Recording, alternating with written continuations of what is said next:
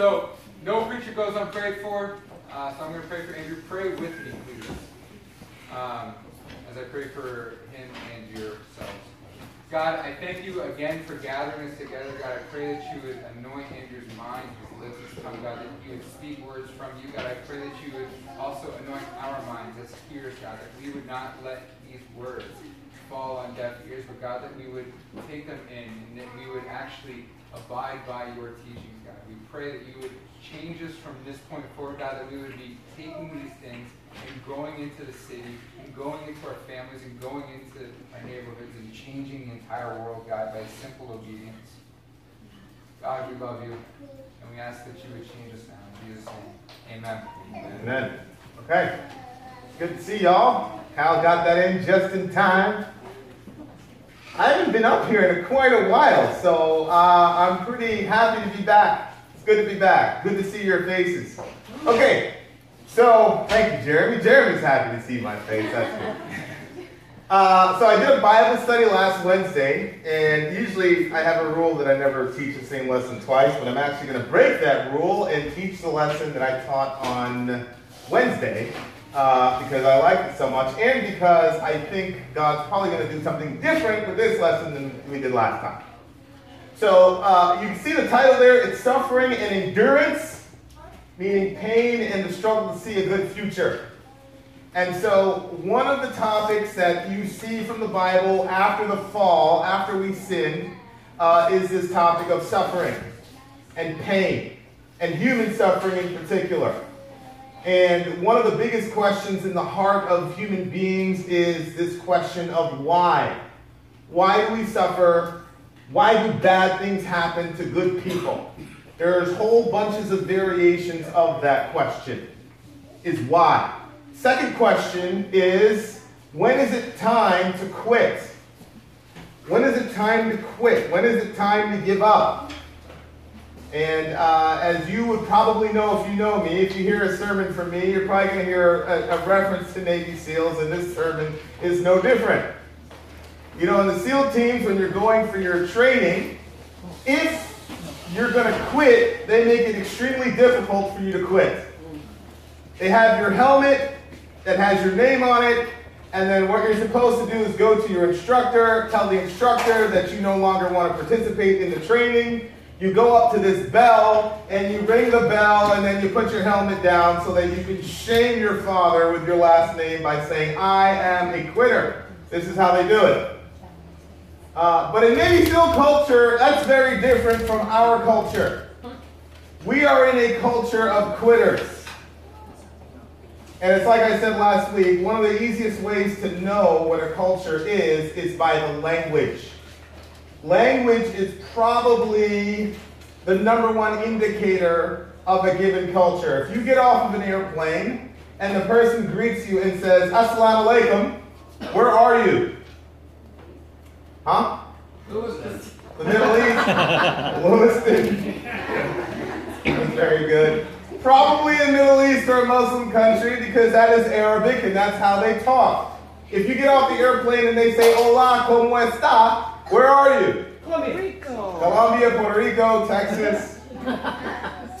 Your language indicates your culture. You say, Andrew, why are you saying we're in a quitting culture? Uh, have you ever said the following? I'm sick and tired of blank.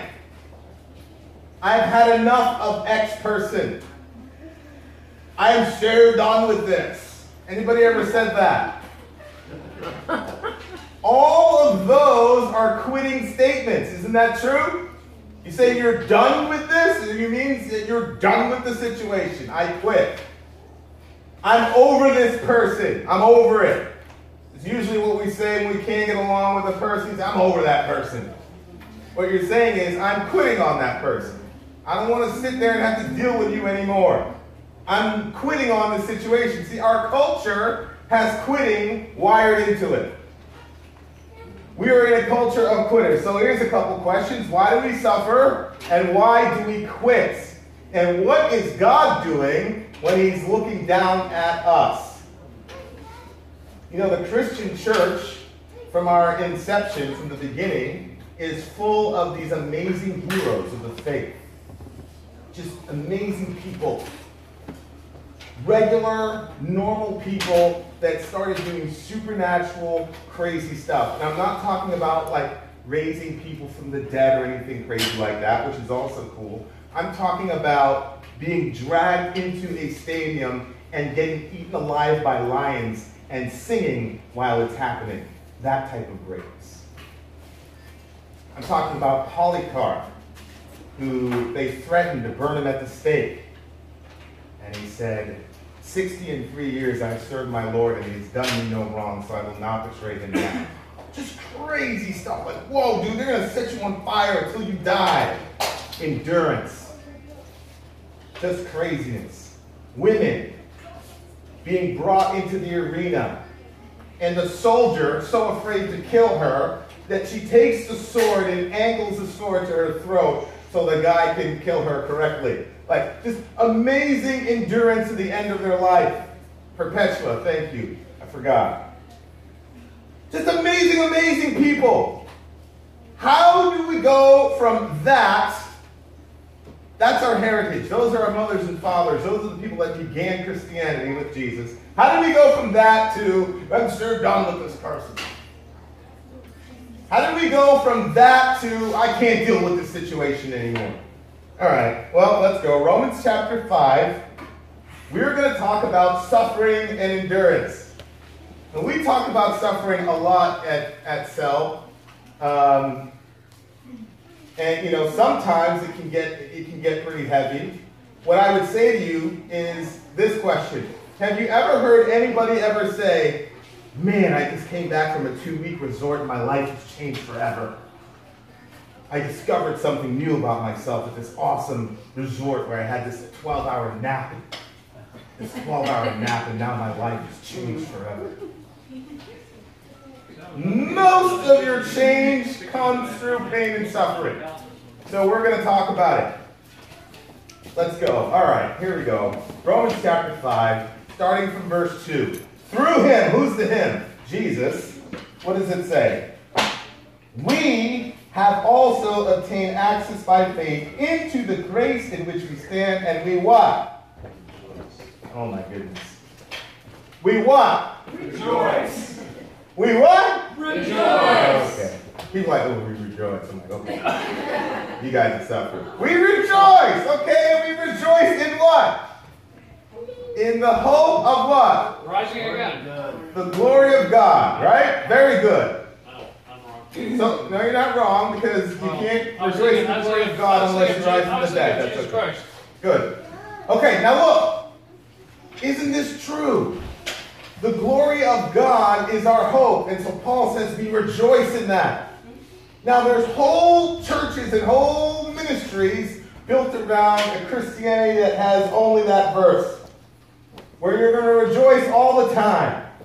Here's this nice guy from Texas. I used to drive by his facility when I used to live in Texas. Has a very bright, brilliant smile. And he only talks about how awesome Christianity is and how fun it is and how much blessings he has. I'm not going to name him, all right? Well, is that true? Yes, it's true. He says right there, rejoice in the glory of God. Of course. That is Christianity. This is also Christianity. I have a clicker. Look, here's the other Christianity that many of us don't like. Look, not only that, but we, what? We rejoice in our sufferings. Is that true? You rejoice in your sufferings? You notice it is plural, sufferings? Sufferings. How many of you are only going through one thing right now? Well, Hey, uh, I mean, isn't it true? I'm trying to survive. I agree. So am I. I'm trying to get through this sermon. Isn't it true that when you suffer, you usually suffer in bunches? Yep. You know, I got a bum knee. Then I had a bad tooth. So I went to the dentist. I got I was forced to go to the, the dentist. I actually went to the emergency room. That was like it broke my 15 year streak of never going to the doctor. So I went to the dentist. I sat down, and I had this one hurt tooth that's killing me. It's horrible. It's terrible. And um, the dentist sat down. He looked at my chart, and he's a real nice guy, nice Korean dude. He sat down. He looked at my chart, and then he looked at me and said, "How long since you've been to dentist?" I said, eh, 15 years. He put on his little thing. Oh my god. I've got three extractions, okay? Coming down the pipe. Suffering happens in bunches. That's why the Bible says sufferings, plural. You're going to suffer plurally, if that's a word. Yes, it is.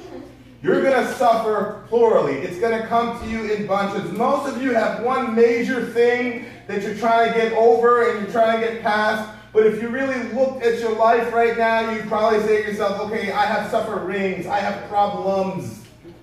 Most people don't have a problem, they have problems. Isn't that true? I sure do. Yes. And your problems run the gamut from a stubbed toe to a compound fracture. You know a stubbed toe, you stub your toe, ah, okay, it hurts for about 20 seconds, you move on with your life. Compound fracture, bone sticking through the skin, okay, and your suffering is probably on that scale, right? Now here's what happens. You walk around with a compound fracture and your buddy has a stubbed toe. Your buddy says, ah, I stubbed my toe. And what do you say? Big deal. Big deal. I had compound fracture. Your suffering is no longer relevant. Every time we talk about suffering, this is what happens. You see, people go, okay, well, this, this verse can't be about me because I got a compound, it's a little thing. I got a compound fracture. This is not about me. Notice it says sufferings. And I would submit to you, it's everything in that spectrum. From your compound fracture, sorry, from your stub toe to your compound fracture, it's everything in between. God has a purpose for all of them, not just the big things. I mean, you realize this that most of life is just boring, mundane, everyday stuff. Thankfully, most of us don't have compound fractures every day. But you do have stubbed toes every day, isn't that true? So this is sufferings plural. All of them are designed for something. Paul says, We rejoice in our sufferings, knowing that suffering produces endurance. This is a clue. This is why when I said rejoice, everybody's like, rejoice. The reason you rejoice in suffering is because you know something. And if you do not know something, then you won't rejoice. There's a certain knowledge you have to have within your suffering in order for you to rejoice that if you do not have, you will not rejoice. If you're miserable all the time in your suffering, it's because one of two things is true. You have either A, been ignorant of a fact that Paul is going to talk about in a second, or you have forgotten a fact that Paul is going to talk about in a second. You're either ignorant, meaning you lack knowledge, or you have forgotten, means you have lost knowledge. And my job in the next 20 minutes is to give that to you or restore it to you. Okay. So, Paul says that we rejoice in our suffering because suffering produces what? Endurance. Ah, okay. God's looking down at a church full of people. He's like, I got a church full of quitters here. I'm not a quitter. But you're not going to die a quitter. No way. I need you to help me out, brother. I need you to, I need you to let me finish the sentence. I'm sorry. I love you. It's okay. I, I love that you're participating. I do. I'm listening. Amen. I got a church full of quitters, except for homeboy. But the rest of us, most of us are quitters. How's God going to fix that? Well, He's going to give us endurance through suffering. And endurance produces character, and character produces hope. So here's what it looks like in my mind. Okay? Look at that. I got a little PowerPoint. So you got endurance, and then endurance produces character, and then character produces hope. That's God's plan in your suffering. God has purpose in your suffering. You're not aimlessly stubbing your toe. You never aimlessly had a compound fracture a day in your life. Every tear you have ever cried in your life has a purpose. And there's millions of reasons why, but here's three endurance, character, and hope. Number one, what does it mean to produce? It says it produces something. Well, the Greek word actually means to prepare one, someone, or something for use. Prepare someone or something for use, especially by working it. And the example my Bible dictionary gave me was like soil. You got a garden in your heart. Many of you didn't know that. You got a garden in your heart.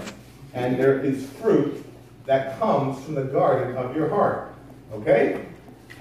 And some of you have good fruit that are getting produced, and you have bad fruit. God is preparing the soil of your heart through suffering. But it's for a purpose. You know, you have, uh, you know, one of the things that happens, these poor people in the uh, SEAL training, they have this thing called Hell Week. The guys get to sleep, it's about seven days, they get to sleep for about, you know, four hours out of seven days. And they're doing all this live fire exercise. So you're standing here, and your instructor's standing here, and he's, he's yelling in your face, March, get down! Yelling all over the place. And I'm watching, I'm like, why are you talking to him like that? Just get to sleep, slept in a couple days. You know why they're doing that? I'll tell you why. There's this movie out, uh, Lone Survivor. It's about these four Navy SEALs. They got caught behind enemy lines. And uh, true to the title, only one of those four guys survived. And they made a movie out of it. I actually saw, don't go look this up. No, I said that. People are going to go look it up. I should have done it. Just forget I said that. I actually saw the actual video, the real video of the assaults where these, these Afghanis Wow. were going after these four Navy SEALs.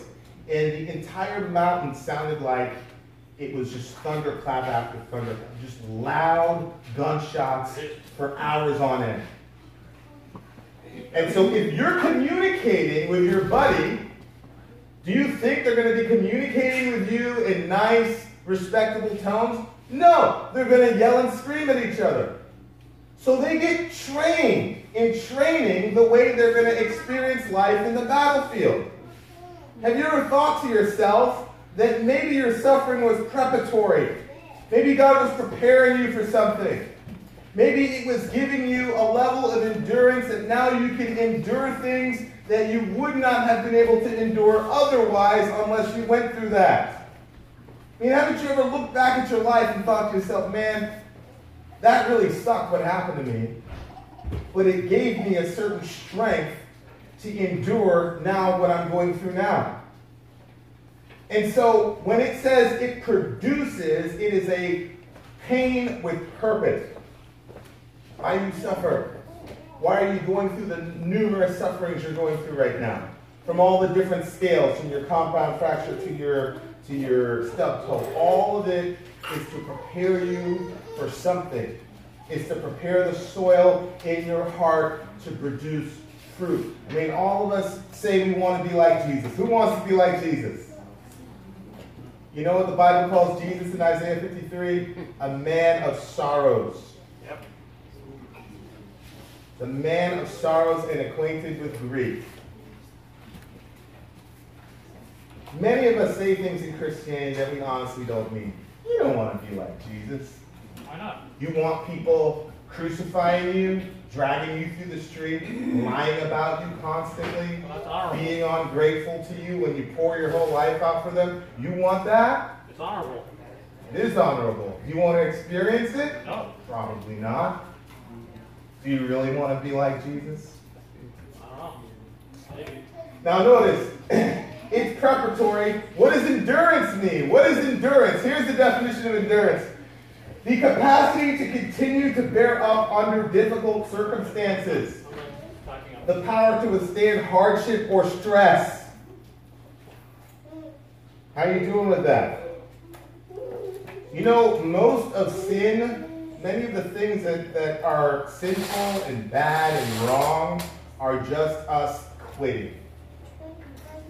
You're stressed out, so you're going to go to your, uh, your drug. You don't want to deal with the stress, so you're going to go to your drugs. Now let's get beyond going to drugs is bad. Okay, fine. Going to drugs is bad. But that's not the issue tonight. The issue is it's quitting. You are being prepared for something by God, but you don't want to endure that stress. You want a vacation from that stress. So you're going to tap out and go do your drug. Whatever it is alcohol, weed, pornography that is a drug. All of it. And again, I- I'm not here to beat you up and say it's bad and wrong. That's between you and God. What I'm saying is, you're quitting. And if God's design in your suffering is to build you up for something, you are now shortchanging yourself. You have now missed an opportunity. And God's up there going, this again. Okay, now we're going to have to cycle back and go through the same thing in a different way because I'm still trying to build that in you. You see, even though you're a quitter, guess who's not a quitter? God. He's not going to quit on you. You know, he had those people in Israel, they wouldn't listen to him. So he said, Word, you're not going to listen to me? Okay, let's hang out for 40 years. And do you know for every single day of those 40 years when those rebellious people were in the woods, God was with them. Some of y'all are straight rebellious. Some of us are so rebellious. And we quit all the time. And God's there. I'm not going to quit on you. We're going to go around this mountain again for the 9,876 times. God's good. He has endurance. And we are being given the opportunity to build endurance. So here you go. I have a question for you. I just gave you a, a, a sneak peek. Now, I don't go out in the woods. You know what I mean? I, let's say you don't see a lot of brothers in the woods. We just don't do it. There's ticks, there's bears, there's Jason, the guy in the hockey mask. We don't go out in the woods. All right? We don't do it. Hunters that accidentally would hit a brother. There's seals out there too. You're out. So let's just say I make the mistake and say I'm going to go out in the woods, right? You have this uh, what is it, granola bar, right? What's the point of the granola bar? Feed the bears. What's of the granola? Sustenance. You need fuel. So they say, okay, here's this granola bar and it's filled with all these proteins and whatever, the carbohydrates to give you the energy to go where you need to go. What you need for endurance is fuel. Now watch this. Watch this. I'm going to teach you how to endure. This is how, this is the reason some of you are quitters. You're beating yourself up with your drug addiction and your and your uh, you know sport addiction. Okay, I'm explaining to you why you're such a quitter, and now we have the way out. Look at this. Here's Jesus, John chapter six. He says, "Do not work for the food that perishes, but for the food that what endures." How are you going to endure? You know how you're going to endure? You're going to endure if you have food that endures. If you have food that perishes or quits, then you're going to quit. But if you have fuel that endures, then you're going to endure. Isn't that true? Now watch. Which the Son of Man will give to you. So there's something that Jesus can give to you that will endure and help you endure. What is it? I am the living bread that came down from heaven. If anyone eats of this bread, he will live forever. And the bread that I will give for the life of the world is what? My flesh. What is Jesus saying here? At the end of this verse, people freak out. You're going to give us your flesh to eat, see you later. This is what he's saying. He's saying, later on in verse 63, I think he said, he says, um, the flesh profits nothing, the spirit gives eternal life. The words I've spoken to you are spirit and their life. He's talking about spiritual eating. That's what he's talking about. He's talking about spiritual eating. And he's saying, I'm going to give you my flesh for you to eat. Meaning, what I did for you on the cross, when he literally gave his flesh and blood. You know, in John 6, he says, My flesh is real food and my blood is real drink, is what he said. He says, What I did for you on the cross and the access to God that it now gives you, dwell on that, eat that, drink that. Look at Jesus as if you will not be able to endure another second unless you're somehow eating and drinking Christ. Some of you eat and drink other people. You ever heard somebody say, man, you're sucking the life out of me? Give me a break. Stop texting me. It's 3.30 in the morning. Stop all the time coming to me for everything. You know who will never say that to you? Jesus. Jesus will never tell you that you're sucking the life out of him. You know why? Because he's giving you the life out of it. And he has an eternal supply. And he says the life that he has to give to you endures forever. But everything else that you feed your spirit on is going to perish. What are you feeding your spirit on? You see, this changes discussions about what can I watch, what can I not watch, what can I do, what can I not do, what places can I go, where can I go, how far can I go with blah, blah, blah, blah, blah. Well, is it feeding you? Is it enduring food or food that's going to perish? Very simple question. I was watching a movie yesterday about World War One. 1914, Christmas Eve. And it was about these soldiers. There were German soldiers, the bad guys, and then you had the Scotsmen, and then you had Frenchmen. It was Christmas Eve, and there was this singer over in Germany, on the German side, and so they, they brought in these Christmas trees, and they're literally trench warfare, okay? And they brought in these Christmas trees, and then the guy on the German side starts singing. Well, the guy on the front, the, the Scotsman, recognized the tune. It was a Christmas carol about Jesus. So the Scotsman starts playing his bagpipe along with the tune. And then the German guy starts singing. He gets out of his trench. By the way, this is a true story. German guy gets out of his trench, okay, and and and walks over and hands a Christmas tree in the middle of the battlefield. And what ends up happening is the German, the French, and the Scotsman get together for Christmas and they say, okay, let's have a truce. Nobody's going to kill each other. The war's not going to be decided tonight. Let's just have a truce. And they had a church service. I said, man, look what Jesus does. One little song about Jesus. Oh, they said, okay, the truce was over. Truce is over. Let's go back to killing each other. And then, uh, and then the, the German guy shows up at the French guy's trench. And the French guy says, What are you doing? The truce is over. And the German guy's like, Yeah, I know, but they're they're gonna shell your, your trench in about 10 minutes, so if you guys want to come hang out with us, that'd be cool. So they get up. This is all true story. They get up and march over to the, the German side. And then sure enough, 10 minutes later, and the uh, the Scotsman looks over at the, the German guy and says, Well, our guys are probably going to retaliate, so if you guys want to hang out with us, then they walk over. And it ended up happening that they basically, the, the generals had to send everybody to different places because these guys wouldn't kill each other anymore. One song about Jesus. Now, how do you feel about Jesus right now? You love him, don't you? Don't you? Uh, I don't know. Silent Night. Silent Night. It was Silent Night, I promise. Pretty sure it was. The name of the movie is Joyeux. Here, here's the point of what I'm saying. That movie edified me. It built me up. It gives me strength to endure. I saw Jesus in that movie, man. I said, look at the power of Jesus Christ. You know, I've been wrestling with this whole thing about killing people and what's a just war, what's an unjust war, and I thought to myself, man, if everybody would have been singing, you know how many people died in World War One and World War Two? These guys refused to kill each other because of one song about Jesus. Here's my point. What are you fueling yourself on? Are you ingesting things that are going to fuel you for the next day? Are you ingesting things that are going to give you power to endure? Are you just taking stuff within you that's going to destroy you? Some of the stuff doesn't even give you a kicker for five minutes to endure your spiritual trauma. It's destructive. So what I would say to you is, when you ask that question, when you're in that situation, you've got drugs, you've got so many options. Feed on Christ in whatever way you possibly can. Feed on Him. He'll never tell you that you're sucking life out of Him. Now let's keep defining words because Paul says suffering produces endurance.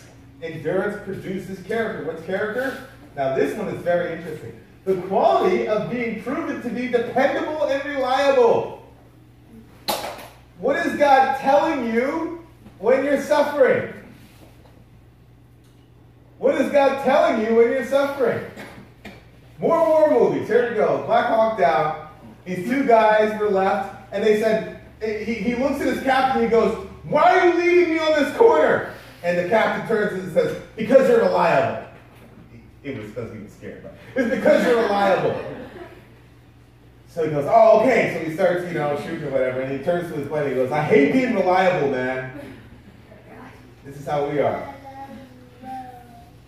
Suffering produces a certain endurance in you that produces a character that, watch this, can be relied upon by God. Let's say it again. Suffering produces endurance, and endurance produces character, that can be relied upon by God. You go, oh, he's God, he don't rely on anybody. I know that. But the word, that's what the word means. I don't know what to tell you. God doesn't need you. I know that. But what I'm saying is, for your little assignment, can God rely on you to complete the assignment?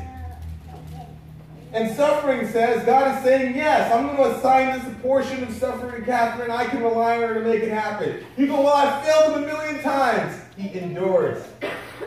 This time you're going to make it work. You're going to do it right this time. God is good.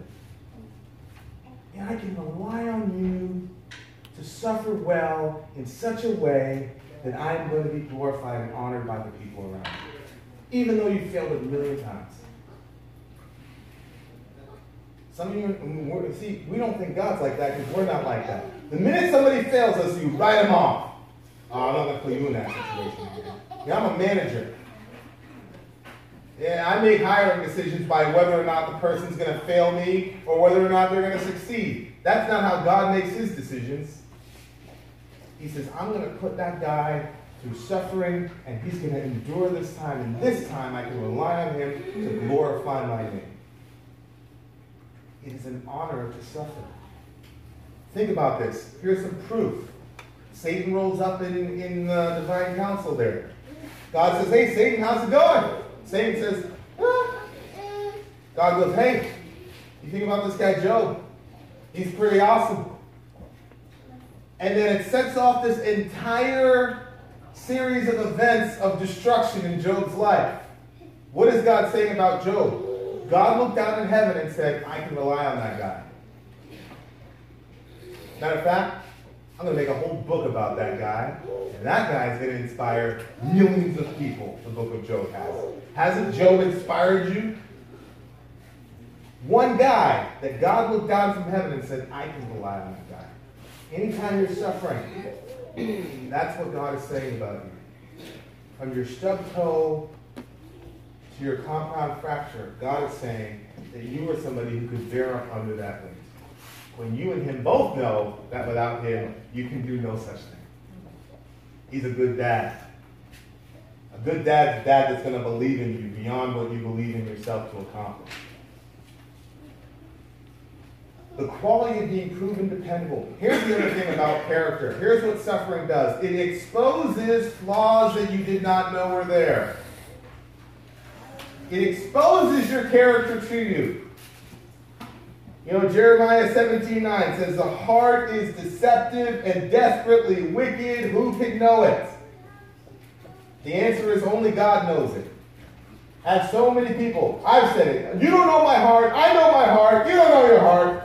The Bible just says you didn't know your heart. The Bible says your heart is deceitful. What do you mean you know your heart? You don't know your heart. How many times have you done something that has surprised you? How many times have you surprised yourself with craziness that you've done? You don't know yourself. Who knows you? God. What did, what did David say in Psalm 139? Search my heart, O Lord. See if there's any wicked way in me and lead me in the way everlasting. Suffering exposes to you who you really are. It exposes to you who you really are. Because you don't know your heart at all. And so God says, I'm going to show you what your heart actually is. This is what your heart actually looks like. That's why at the end of the book of Job, even though Job is called a righteous man, what happens? At the end, he repents in dust and ashes because there were parts of his heart he hadn't seen until he went through that. Here's the other thing about character God suffering also shows you how far you've come, where you didn't know how far you were. Some of you are actually farther along in your Christianity than you realize. And then God puts you through some horrible test and trial, and you handle that trial like a boss. And you go, whoa, I am farther along than I realized. Suffering also does that for you. And I was hearing about somebody today, they're going through a pretty stressful situation, and the Lord said, He's my son. I said, whoa, whoa. She is she, she's farther along than she probably thought she was crazy situation with her kid, and God says, I know you're worried about your kid, but he's my son. I'm Like, whoa, she's hearing the voice of God. That suffering that God put her through was to show her how far along in her Christianity that she actually was. She's actually pretty far along than she thought she was. Okay, so suffering shows us all that. It shows us where we sin and where, where we still need work, and it also shows us, hey, hey, you're farther along than you realize. And suffering in Paul's mind produces hope. Now, biblical hope is a little bit different than, than normal hope, okay? When we say, I hope so, it's usually 50 50, or 30 70, or 20 80. Five years graduate high school. When we say we hope so, it's like, eh. Biblical hope is guaranteed. Biblical hope is about a guaranteed future. When Paul talks about the hope of the resurrection, that's not a 50 50 hope. That's not like a, well, maybe we're going to rise from the dead. No, you, we are definitely going to rise from the dead. So when you're talking about biblical hope, we're talking about a confident expectation of a good future. We constantly expect the future is going to be good. That's what we mean by hope. You say, well, wait a second, Andy. You just said that suffering is part of the Christian life. And was it good for Perpetua to have that sword go through her throat until she died? What are you talking about? Good future. What are you talking about? Let's be real. Watch this. What is the good future that we have confident expectation of? Look what Paul says. Hope does not disappoint us. Why? Because God's love has been poured into our hearts through the Holy Spirit who has been given to us. You know what's in your future if you're a Christian? Suffering is in your future if you're a Christian. You know what else is in your future if you're a Christian? God is going to use that suffering as an excuse to what?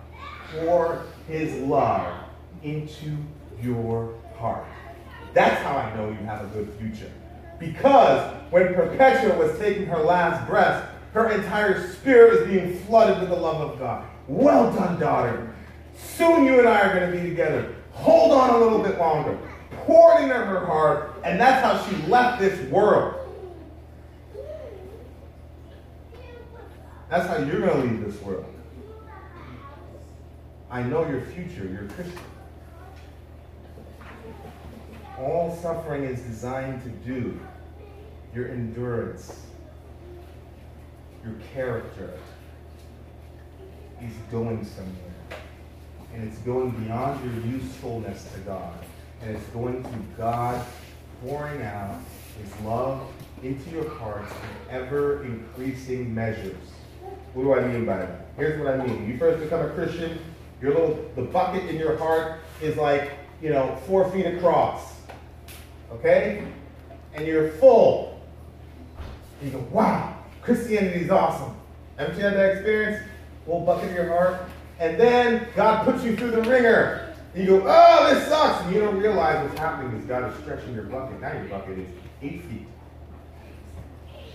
So that he can pour more love into your heart. Then he puts you through more. And all he's doing is he's expanding your heart, but you feel like he's tearing your heart apart. Well, he is. He's doing both. He's tearing your heart apart, but he's expanding it so that you can carry more of the love of God into your heart. I promise you something. In 50,000 years, pain is not going to be there. Endurance is not going to be there ever again. Suffering is not going to be there. But you know what's going to remain for you in 50,000 years? The love of God poured out into your heart. God is using the suffering that's part of this old world to bring you the love that you're going to experience every second of your life in the new world. He's bringing that together into your heart. That's why you suffer, so that you can know the love of God in ways that you did not know before. You know, James says, if you're happy, sing, worship. And like Chloe said, I mean, good night, Chloe. She's 17 years old. This girl right here. I remember we baptized her sister last year, and she's like, "Yeah, we gotta get my sister saved. My sister has to get saved."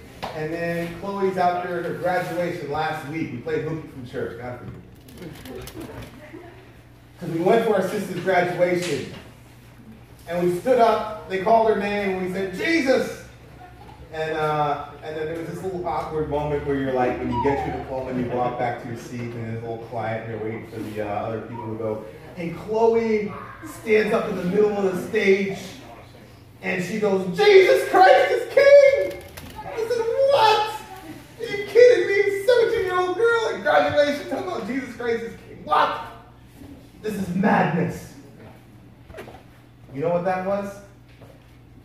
That was the accumulated moments in her life.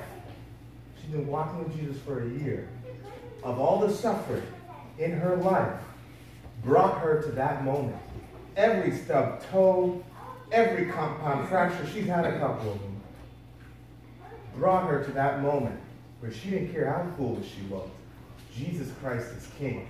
You're going to know about it. I'm Chloe. Here we go. That's all of you. All of you.